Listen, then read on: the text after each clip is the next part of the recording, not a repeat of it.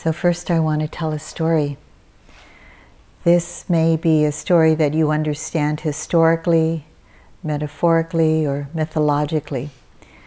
Um, it's a story of the four heavenly messengers, and I love this story because it really brings me back to the reality of life. 2,600 years ago, in a small kingdom of the Shakyas in the foothills of the Himalayas, near what is now the border of Nepal and India, in the town of Lumbini, a young prince was born, and the king named this prince Siddhartha.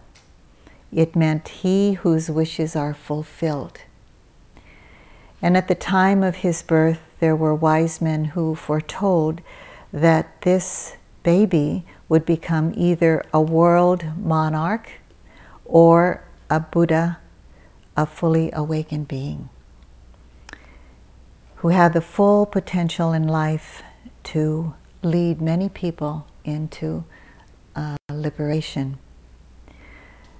But the king wanted an heir to his throne, and he did everything possible to assure that he contrived to surround Siddhartha with pleasures of all kinds, luxuries, delights. No expense was spared in his upbringing. And the king did his best to keep Siddhartha away from everything that was unpleasant, everything that was disagreeable, anything that caused any unhappiness, all kinds of suffering. He tried to keep him away from. So Siddhartha grew up. He had one of those typical marriages, arranged marriages, had a beautiful wife. He lived in three palaces, one for each season the hot season, the cold season, the rainy season. Had everything you could imagine and more. All the pleasures around him. But he began to wonder, he began to get curious about what side is what is outside of this royalty? What is outside of this total comfort? What is outside of this, these palaces that he is so protected in? He had not seen anything outside of that. And it said that Channa, his charioteer, was actually one of his teachers when he was younger because he brought him, he took him outside of the palace walls beyond the boundaries of all the royal palace grounds and everything that was beautiful. Siddhartha's mother and father dreaded this moment. It was a sign of the prophecy unfolding. So the king was determined to cover up everything disagreeable when, Siddhartha, when he knew Siddhartha was going to leave outside of the palace. He ordered beggars, the infirm, the aged to be hidden away, not to be shown. He had the roads strewn with perfume flowers, and he made sure that only the young and beautiful and able bodied were allowed in the streets.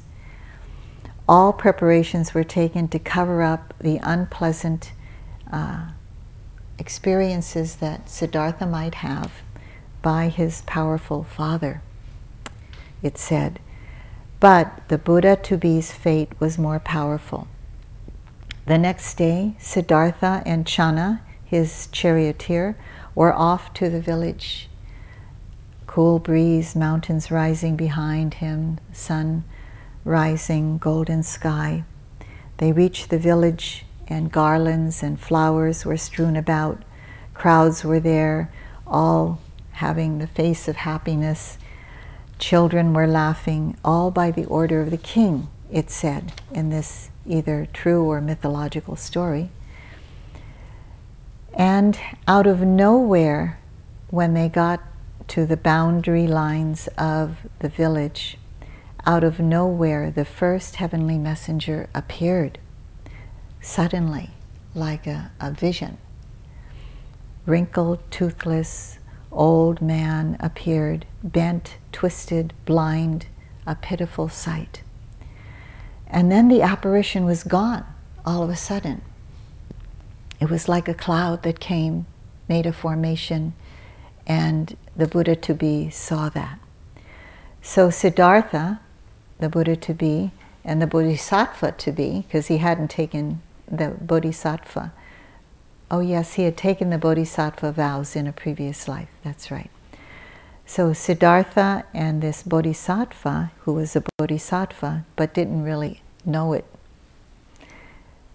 yet consciously, he asked Channa, What was that? He had never seen anything like that before. And Channa answered, Sire, that is an old man. And uh, Siddhartha said, I've never seen anything like that before. The skin was all you know, not tight and smooth, wrinkled. The hair was either there or all white or gone. And there wasn't a beautiful, robust body. It was very weak. And um, he asked Channa, Will this happen to my body?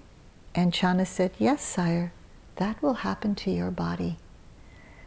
So he went on, and there was another apparition like a cloud appearing out of nowhere, and um, a sick man, staggering with sweat, wild eyed, thin, coughing up, feverish, tormented.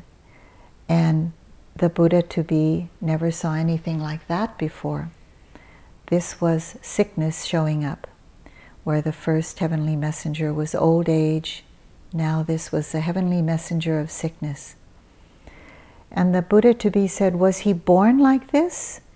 And Channa said, No, sire, this is what happens in life. Sometimes bodies, minds get sick. And the Buddha to be said, Well, can't we always all be healthy? And Channa said, No, it happens like this to all beings.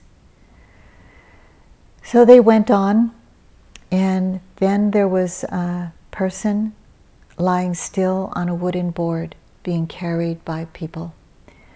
Carried to a place where there was a fire burning, a bed of fire burning, and all around him were people, all around this person on laying still on this board were people wailing and crying. And um, this person on this board was not moving. So Siddhartha said, Why are they crying? He's only asleep. And uh, Channa said, No, this man is dead. His life is gone, and now his body is um, not uh, functioning anymore, neither is his conscious mind, so this man is dead. And the Buddha to be asked, Will this happen to me? And Channa answered, Yes, sire, this happens to all beings. And so this was the apparition, the heavenly messenger of death, the third heavenly messenger. So they continued on on their journey outside of the palace walls, outside of everything controlled and beautiful.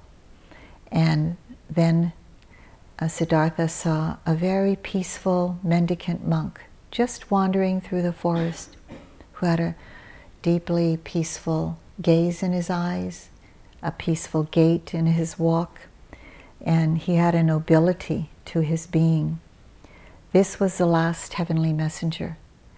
And so the Buddha to be was awakened to the fact that it's possible to have all this confusion and this turmoil around you, but within you you can be in the midst of that and be peaceful and have the sense of nobility as you walk through this old age, sickness, and death.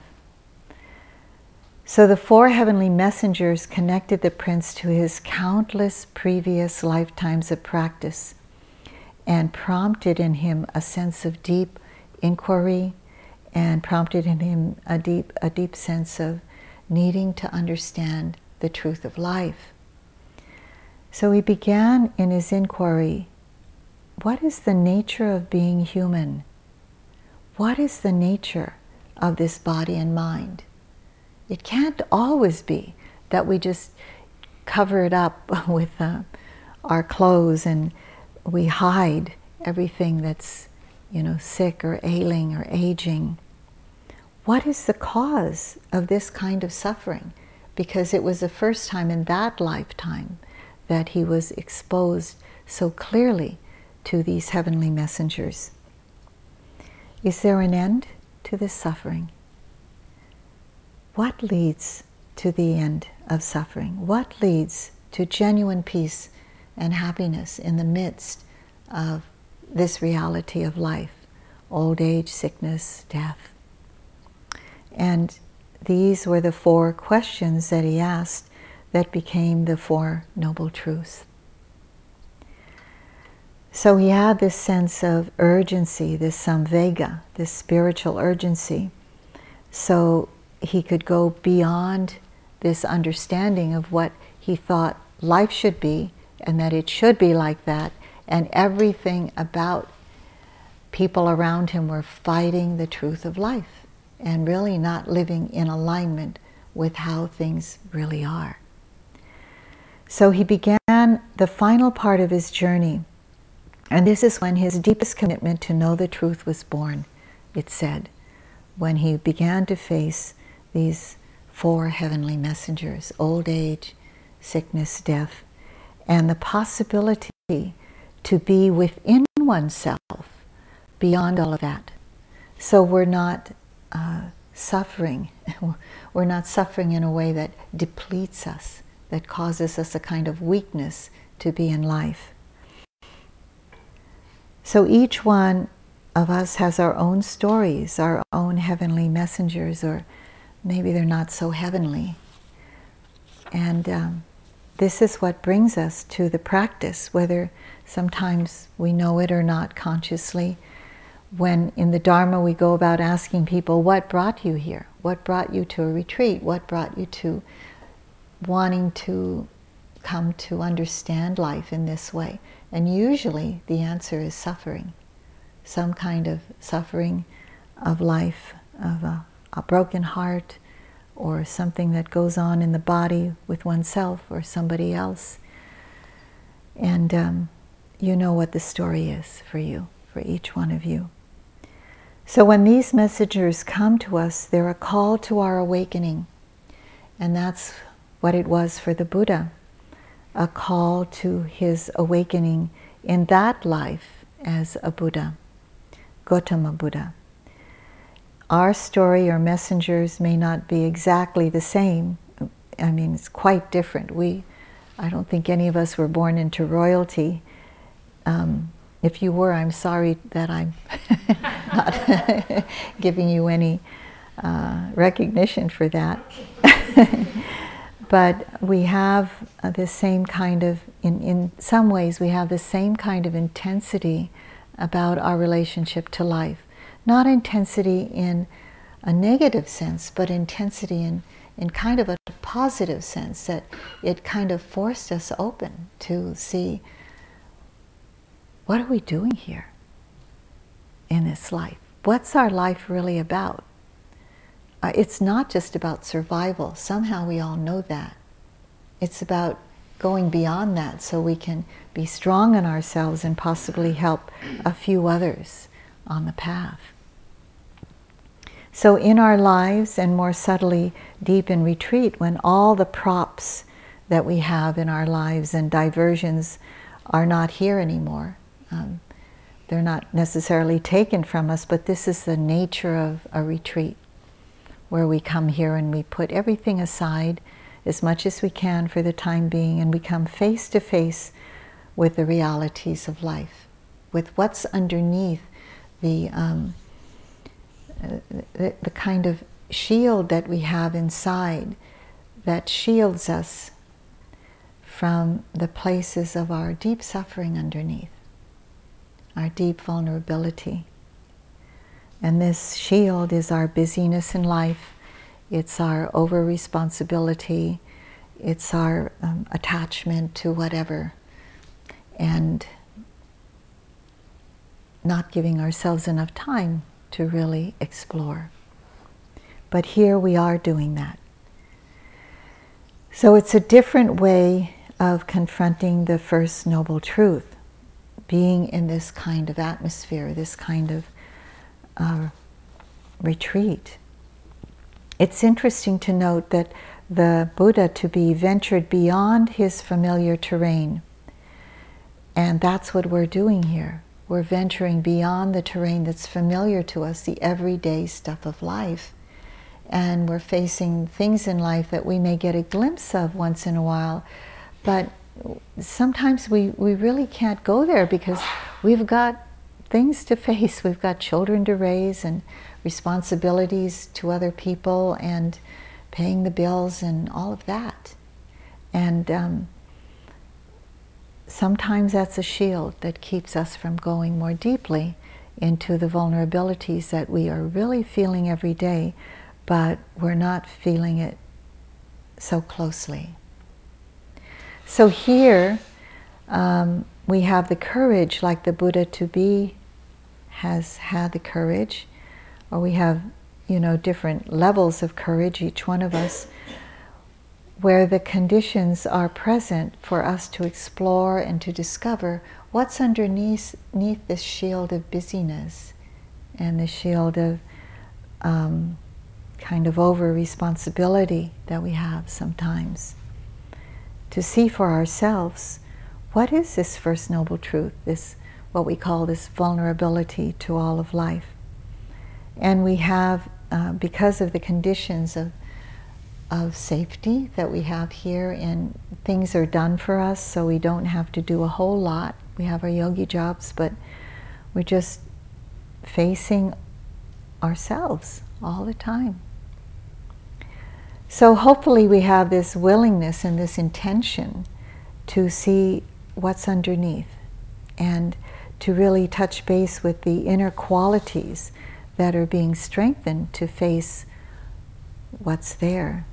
And we have the time and the courage to take a look at. So, what's so interesting is that Siddhartha, the Bodhisattva and Buddha to be, was already endowed with a lot of compassion. And we are, too, endowed with that compassion. It's just a matter of developing it and um, growing that potentiality in us. He was endowed with a certain amount of faith to go beyond what he already understood, what he already knew. And if your intention to do that isn't conscious yet, it's good to get that more and more conscious. That if you do, if you can, admit it, that you do have this intention to go beyond what you already know. And um, it's really important because sometimes we just stay smug in what we know already and we're not willing to be vulnerable and go to places where it's really hard to do, for example, a new practice and open to, you know, everything that is that makes up this mind mind body continuum eh, you know, it's, it's more comfortable to stay with what we have already known. So we do have to have this sense of curiosity and exploration and the courage of compassion to do that and the faith to do that, to be willing to go beyond what we already know. Because if we're not that liberated yet. I know all of us are little by little becoming more liberated from greed, hatred, and delusion. Um, it's because we need to understand something that we don't fully understand yet, or we need to take it in and integrate it into our lives in another way. So, getting curious about what's beyond the boundaries of what we already know is a really important thing. I like what Albert Einstein said about that.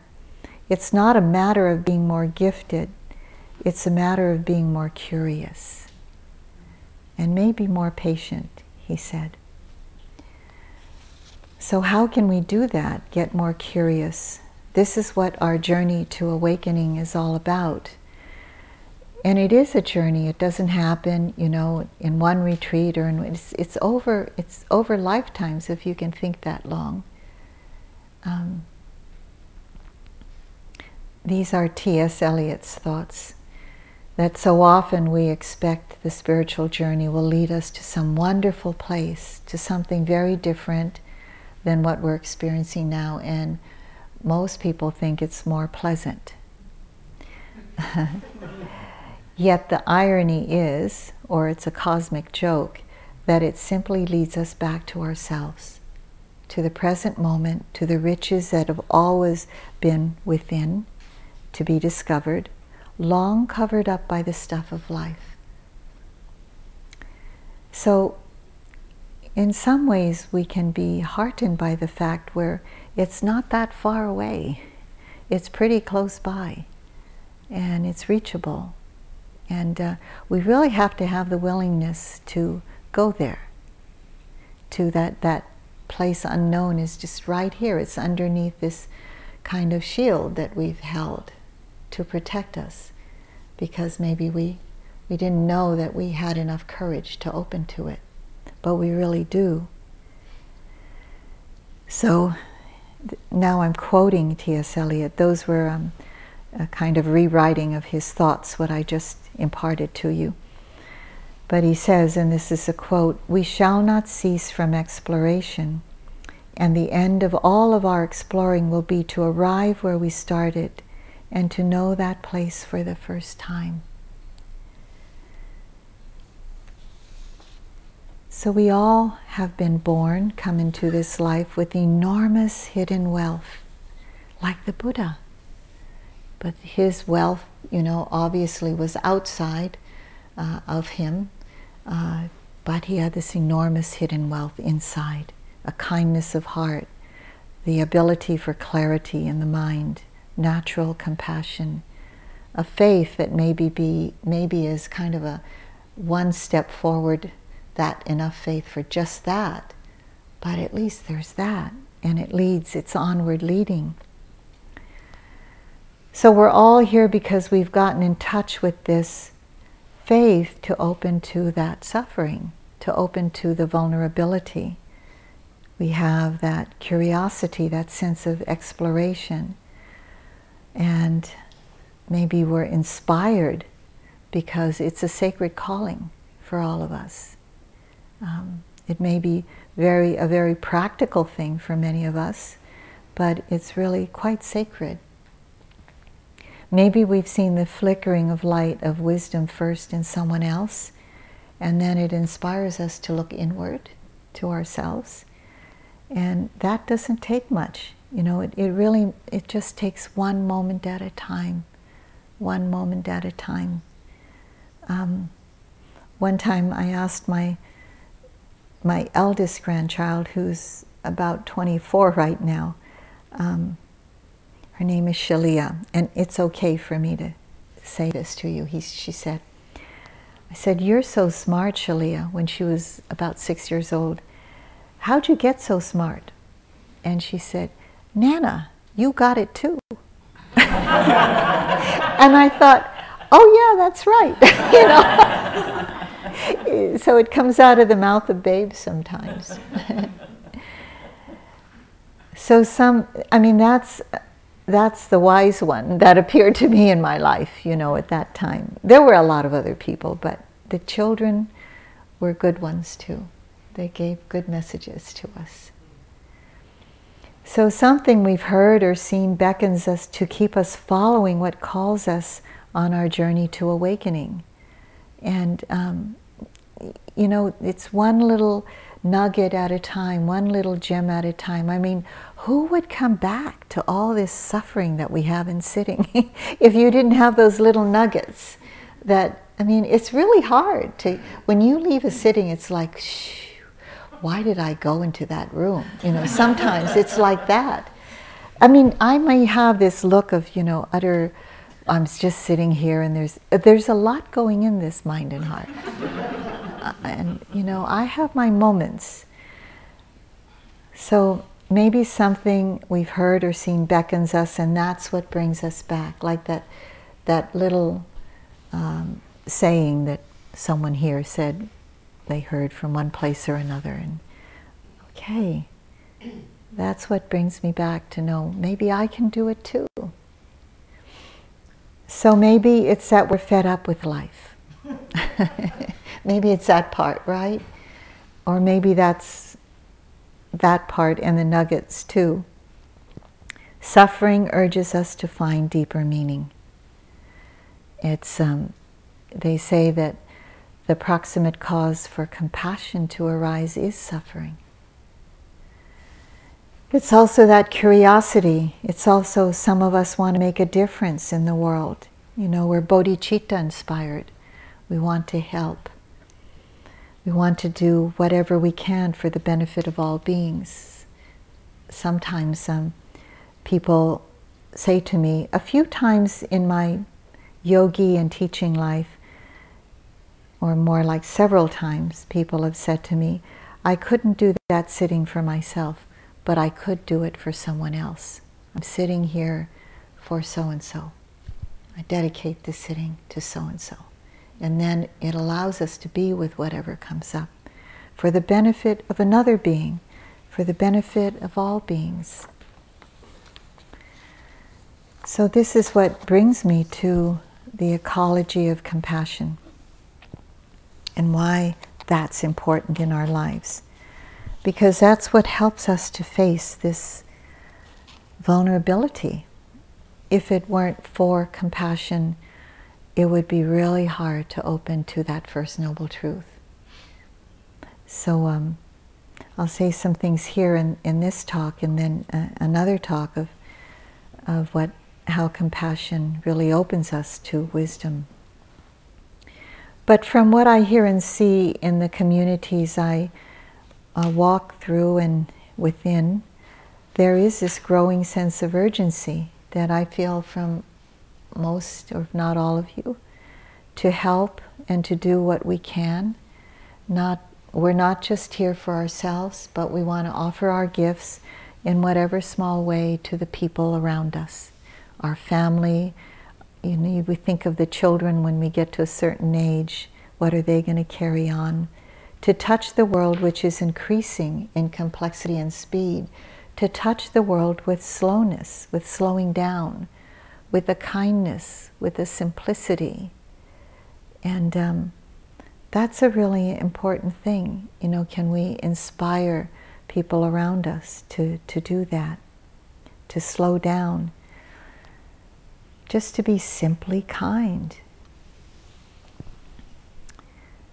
So, just as strong, there's this growing spiritual urgency to go within, and that's why we're all here. Because we do have this urgency to be quiet now and to, um, we do the, you know, fast going around stuff, pressing the button kind of life, and now we're going to balance it out with the slowing down and being in retreat. Very wise thing to do. So we want to go deep within to that place where we're not projecting our reactivity out there, but we can be still and quiet and see what we're doing out there in the world because we can see what happens habitually in here on the sitting cushion. That's or out there walking or eating this is what's so important about what we do here that we actually have a clear view of how it is. And we're not rushing around covering it up with things to do, our to do list. Um, I'm going to read to you um, a quote from, this has been a really important quote to me and in the Dharma talks I give from Agnes Au uh, she's, she wrote this article for the Shambhala Sun a long time ago. She said, I see this path is actually an invitation to strip naked at one's own pace, and in so doing, to experience the vividness of an unfiltered life. So, what would it be to see this life just as it is, without the projections and the transference we put out there all the time? what would it be? Sometimes, you know, I'm in life and in different groups in my community and different Dharma groups, and I'll sit there quietly and say, wow, this world is made up of a lot of thoughts of how people are seeing how it should be. And it's just that we live in this world of projection and transference all the time. And it just boggles my mind sometimes. Can I just hear a bird sing? Just that. You know, is it possible to just feel my footstep on the ground? Just that. It's, it becomes so sacred, the real simple things of life. To just take, you know, that miso soup in my mouth and really taste the miso or the tofu or whatever it is.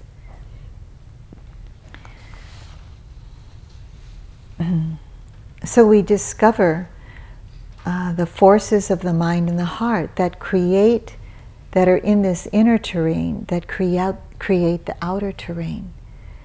And sometimes it makes me want to be silent a lot in life because I'm just saying how I want it to be or how I think it should be or you know, I'm just adding that kind of concept out there all the time.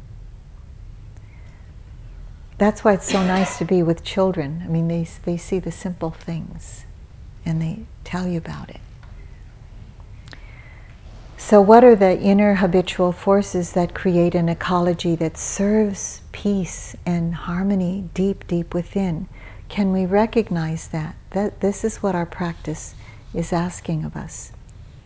What habitual forces create an ecology of disharmony, of chaos, of fear, of hatred, of unhealthy attachment? So we're seeing both. What leads to unhappiness? What leads to peace and happiness? And this needs to be really clear to us. That's why we're sitting here and listening. We're doing this deep listening to ourselves. Can we be clear about this so that they're recognized more swiftly, relinquished when they're not useful, and nourished when they're useful?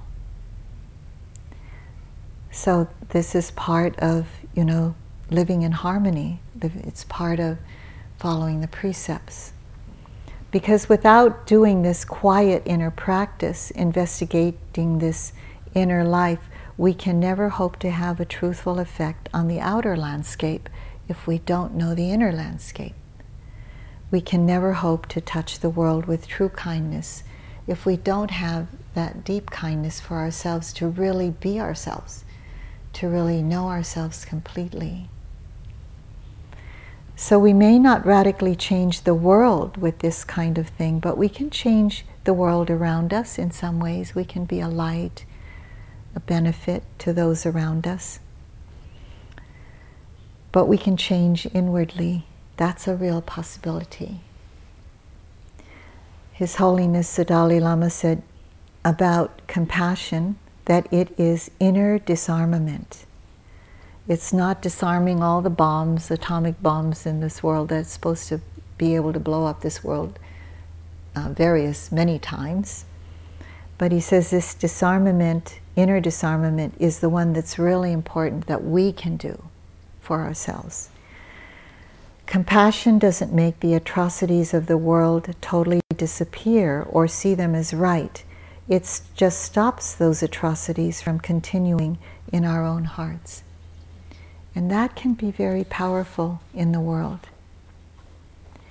Usually, compassion is thought of in terms of helping or saving others facing the suffering out there and acting out there, doing something about what's going on out there. And that's true and very important. But then we altogether miss a first step, and that's going in a tender hearted way with a lot of care and willingness facing what's happening in here. To develop the courage to open to that truth of suffering in our own hearts really hard to do. And most of us would say, hey, I got this down. I know what suffering is. And I think we do. But the question is, do we know how to open to it? With a sense of balance, with a sense of courage, with a sense of that equanimity that isn't, that doesn't give another reactivity to ourselves, so that we can really see and feel the places of hurt or shame or confusion or anger and not shift it to blaming out there. So, what is compassion? Compassion is said to result from cultivating the unconditional care of loving kindness and turning it specifically towards suffering.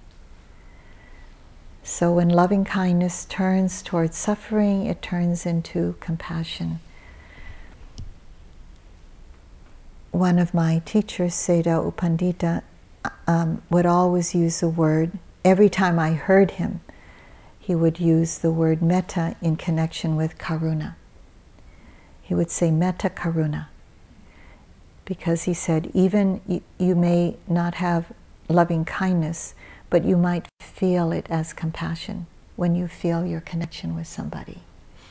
So we can see sometimes where, when we're doing our metta practice in here that something comes up with somebody, and right away we tune into some sort of turmoil they're going through with their bodies, with their minds, with their job or, their family. And right away we feel that heartfelt connection. And that is loving kindness that turned to compassion. So it doesn't matter that much. You know, we can we can put metta karuna together in, in one practice. So in the ancient texts, compassion is described as a quivering of the heart in relationship to all pain, to pain inwardly, to pain in life, to the difficulties we have. It's this aliveness, this quivering is this aliveness, this vividness of experiencing the vividness of an unfiltered life. And it, it doesn't lay a veneer of denial over it, like, or anger over it, or righteous indignation, or idealism on top of what we think reality should be. It doesn't lay, that's delusion when we lay a veneer of something over uh, the suffering of the world. When we're angry about it, or there's righteous indignation or idealism. I see that happening in Burma with the Rohingyas. It's hard to look inside, so it's easy to blame someone for it. But we face the rawness of our inner world, and then we can face the outer world with more courage. So compassion uh, makes the hearts of the good quiver when others are afflicted with pain. That comes from the ancient texts.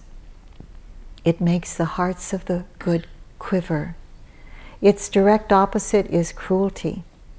When we when we're open to suffering and it's really hard for us to take, we can't open to compassion.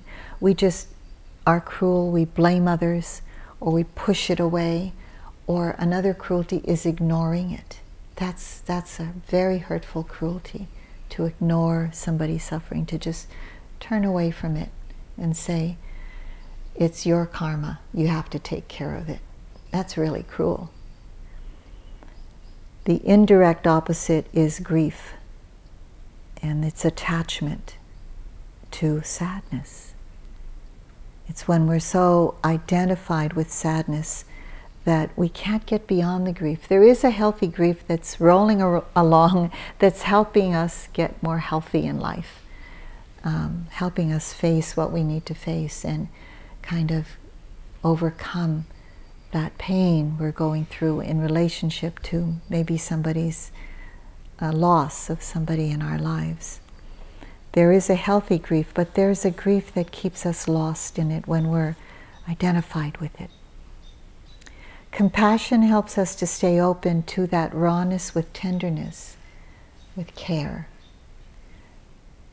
And to be it to be okay to be tender, to be okay to cry, to shed tears, uh, to face what we have been born into in this life. Not just in terms of family and cultural challenges, uh, but facing racism and the differences that uh, we have with one another, karmic conditioning, facing um, all the isms of life. But we're opening to the fact of suffering in its greater universal sense. We're opening to the first noble truth, which is dukkha sacca. And some people translate that to say, life is suffering. Well, a very poor translation and nothing that would attract people to the Dharma. Um, dukkha means suffering and sacca means the truth. So it simply means there is the truth of suffering. That's how it is. There is a truth of suffering. So we kind of start our spiritual life knowing that because then we know, oh, that's what we're going to open to. And then the second noble truth is that there is a cause of suffering, and then we learn to discover that. I'm not going to go through that now. And there is an end to suffering, and there is a path to the end of suffering, which is the Eightfold Noble Path. I love the Buddha's teachings because he said it like it is. It wasn't like the first thing he said was, I had to reach this very high place in life. It was like, he was speaking to where I am right now. And that was reality to me. Trungpa Rinpoche, who's a great Tibetan teacher of many and of Pema Chodron too, said compassion is a force that supports us in experiencing reality with a noble heart. So, you know, I like the word noble because courageous um, implies a lot of things, like I'm going to have to face a lot of suffering. But noble is a really beautiful word. So there is a reality. There is the reality of old age, sickness, and death in ourselves and in others. That's what we're born into. When we ask, what is the cause of death? I mean, some people will go back to it's this disease or that something or other accident. What is the cause of death? Birth. Birth is the cause of death. Someone anonymous said, boldly and quite to the point, life is a sexually transmitted degenerative disease which is always fatal. I'm still trying to find the author of that.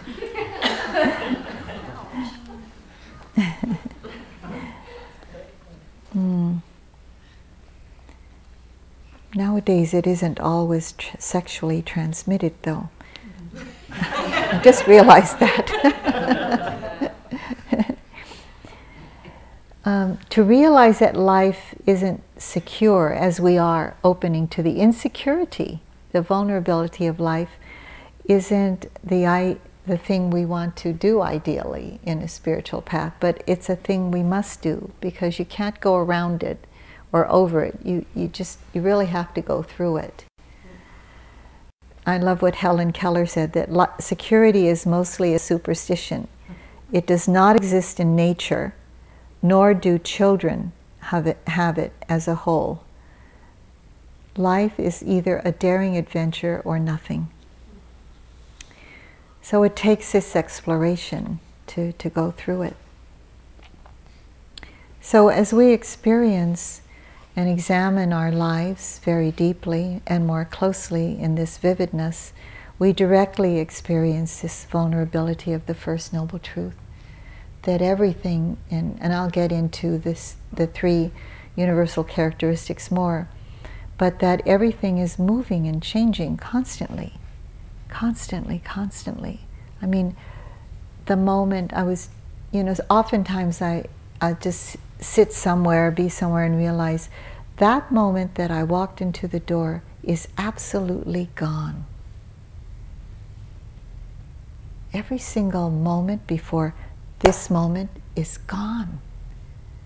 Where did it go? It's all just changing. And now, this moment where I clap my hands, that was gone. That is gone. It's like amazing to me.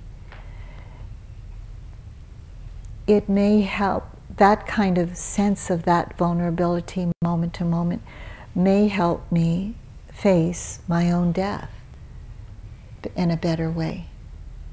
It may help me face the death of loved ones around me in a better way. It may, but it does still really hurt. You know, it, it, it's painful to face that.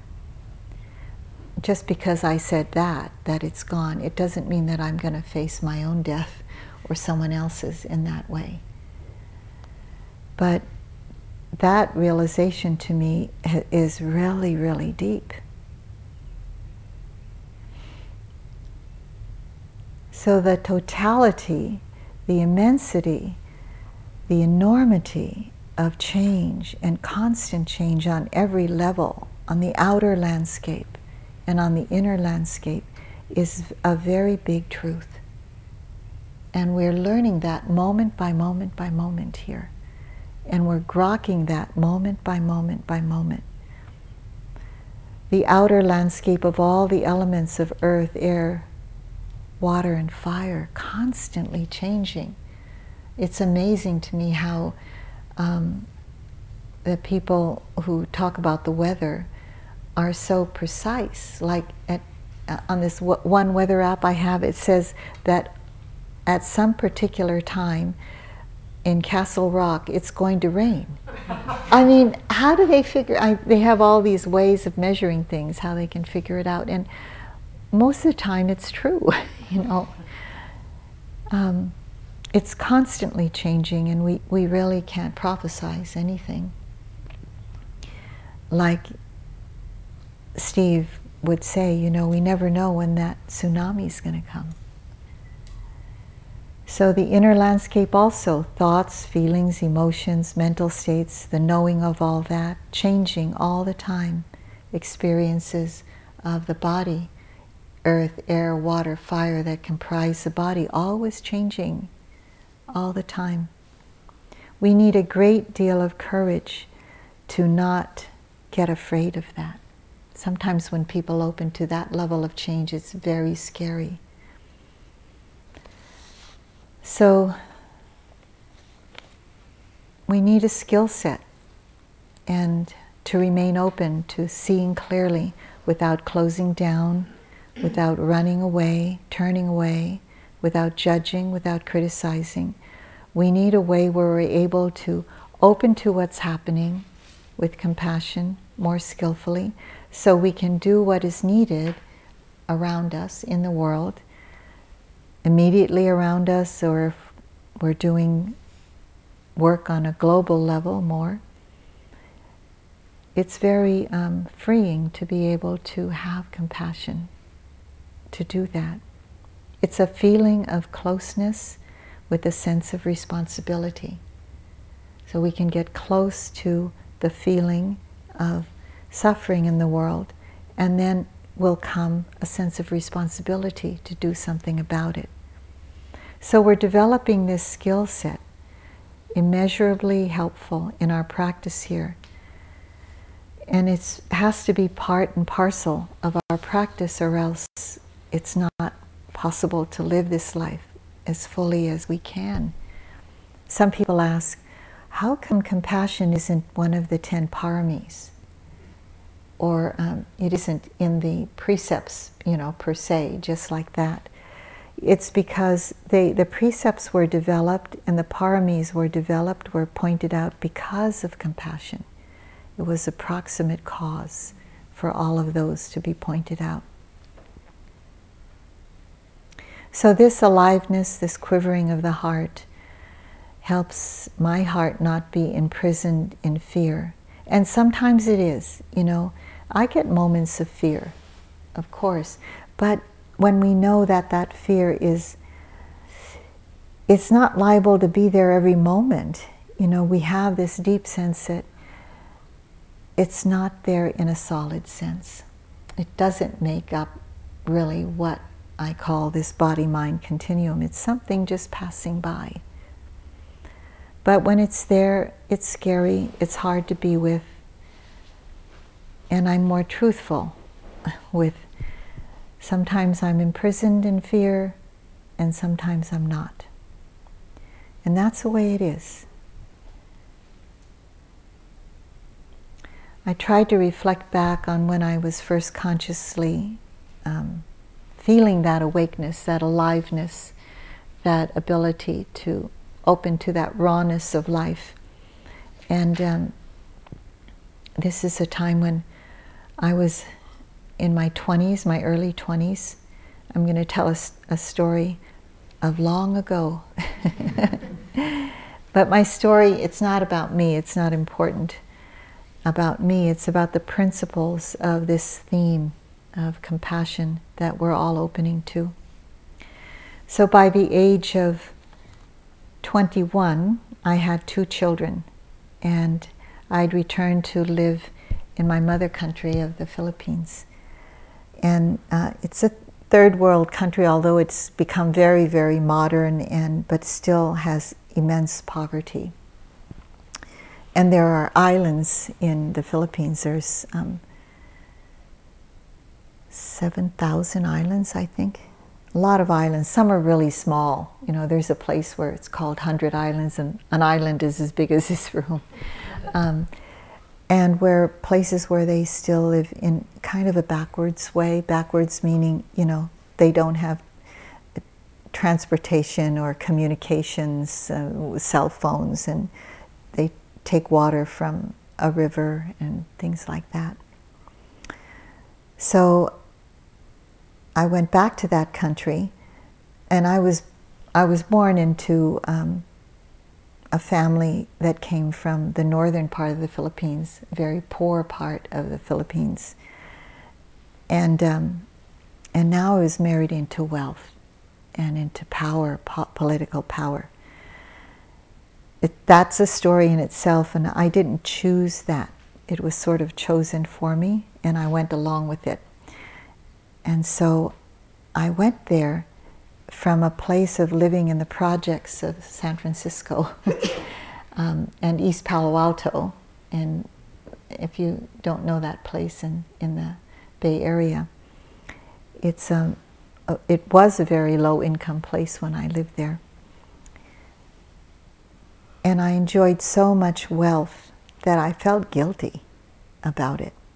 And I had so much suffering around me. It was like an avalanche of suffering that I was married into because I would be um, living in this wealth. And when we'd come to a stop sign, I'd be in this car with a driver and sitting in the back seat and someone who assisted me during the day and we'd stop at a stop sign, and all these children would come around trying to put their hands in. Maybe I had the window open a little bit, and they wanted something.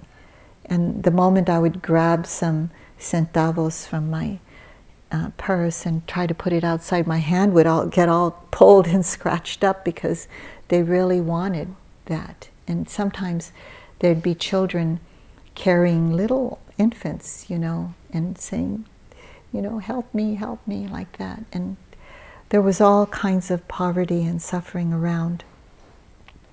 And my heart got really numb and it didn't feel alive at that time. It was like, whoa, this is way too much. I wasn't born into that kind of suffering. So I was striking out with my thoughts inside about the political situation and why there's so many rich people and then there's so many poor people. There's just kind of a, a small, um, you know, level of rich, narrow level of rich, and then so many poor people. So I was in a political family and just hated politics. Um, and it was awful. Um, Marcos was in power, and the family I was married into was in the opposition. So it was very difficult. And I was drowning in sorrow because I wasn't really that happy.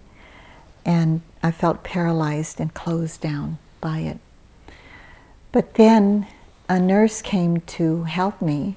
Um, her name was Letitia. She's a widow. And she helped me take care of my two children. And I was um, bearing my third ch- child then. She had six children and those six children were in an orphanage in Manila because she had to go to work and she left her children in the orphanage um, when she worked and then on uh, she had days off where she went there to the orphanage and then she helped in the orphanage. She was actually a nurse a registered nurse but um, you know they didn't have much work so they worked for families. And so one day um, i asked her if i could go to the orphanage with her. And I wanted to visit her children and see what was happening in that orphanage.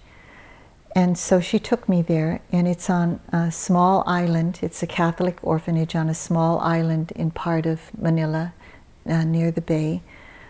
And um, they had a turnstile that where, where if there were mothers who gave birth to their children and they couldn't take care of their children, they put their children on this turnstile and they would ring the bell, and then the, they turn the the um, the thing around, and then the nuns would come and they'd take the children, and so they took as many as they could, and then they, you know, brought them to other places where the nuns could take care of them. And so it really just tore my heart apart because I, I was raised in a fairly poor family, but we always had something to eat, and you know, it, it was pretty good, you know, compared to those, uh, to that situation. So my heart just kind of um, melted around all of that. And um, I got really close to what my heart was feeling when I was, I would go and take care of those little orphans. And some were cherubs, and some were really skinny, and some had some diseases, and some were happy and some were crying all the time. There's, there's just all kinds, and it made me feel helpful that I could do something, and um, you know, and give to give to that place, food, bags of rice, etc. So I, in order to face that outward appearance of suffering, I really had to face what was going on inwardly, because there was no way that it, I would just be, you know, forcing my own projections on on what was around me. So the fear of opening to it was really great. There was a lot of outrage about what was going on around me, uh, why there was such a divide between the rich and the poor, and I was part of that. So I started feeling, when I was opening to everything, I started feeling more alive and less numb, less dead inside, more open to the suffering in myself and the suffering in the world. And it really helped me to have the wherewithal to say, I've got to look at what's going on in here. Because it was really hard. I'm sort of like a natural mother. I had two children young. I was bearing my third one. And uh, to just see all these children with no mother, but lovely nuns to be around. And that they probably had a better fate there than with their natural mothers.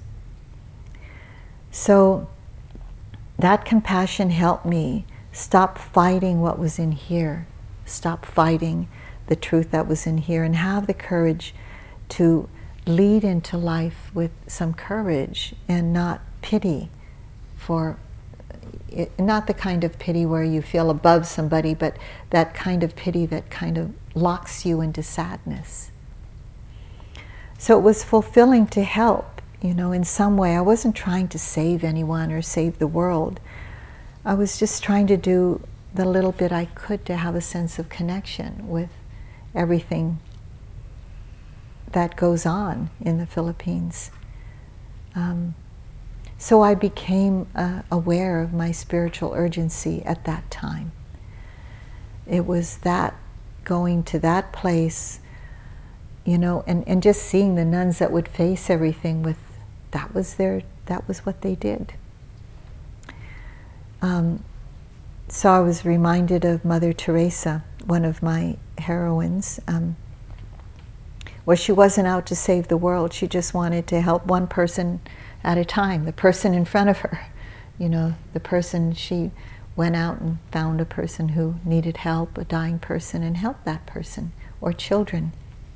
I went to visit her nunnery in, um, in Calcutta one time, and it was really lovely to meet all the nuns there and see what they were doing from the time Mother Teresa opened that orphanage. So, what happened, as William Wordsworth said, um, a deep distress hath humanized my soul. And so I felt that suffering just made me more human, you know, made me connected to the humanness of life. And so this is what it can be for us in, in our practice when we can actually be humanized by our suffering, where we can come to our knees somehow and face the things that we need to face. Face um, the love that we have in our hearts and have that be unconditional. So I'd like to end this part if I can find it. oh, here it is.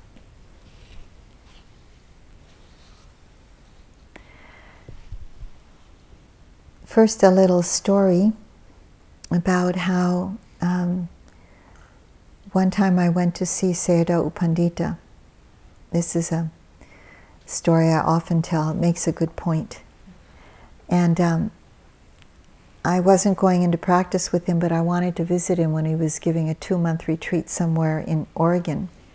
So, after something that happened here, I was teaching, I went down there to Oregon and I went to see him, and I hadn't seen him for maybe a couple of years. And I said, Sayadawji, that means beloved teacher, I'm so happy to see you. I'm so happy to see you.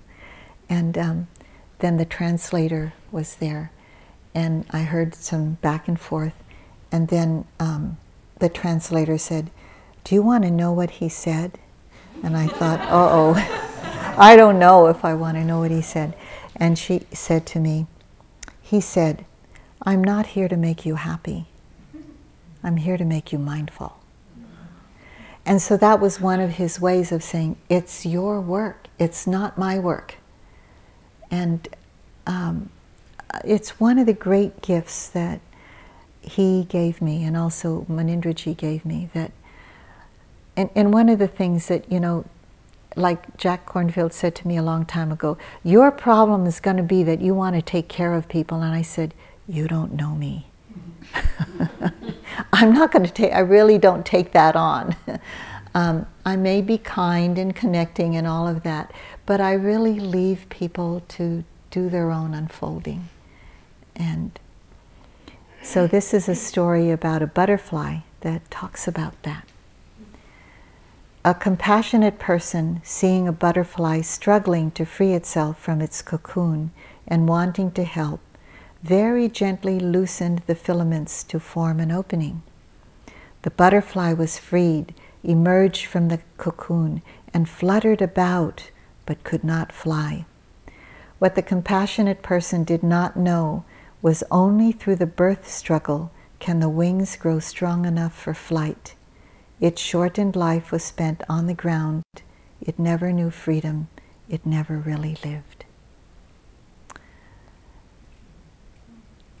So watch out. I'm going to make you go through your own suffering.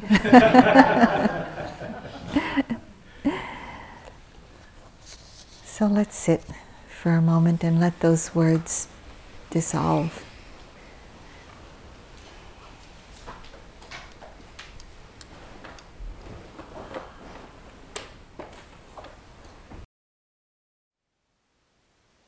Thank you for listening. To learn how you can support the teachers and Dharma Seed, please visit dharmaseed.org slash donate.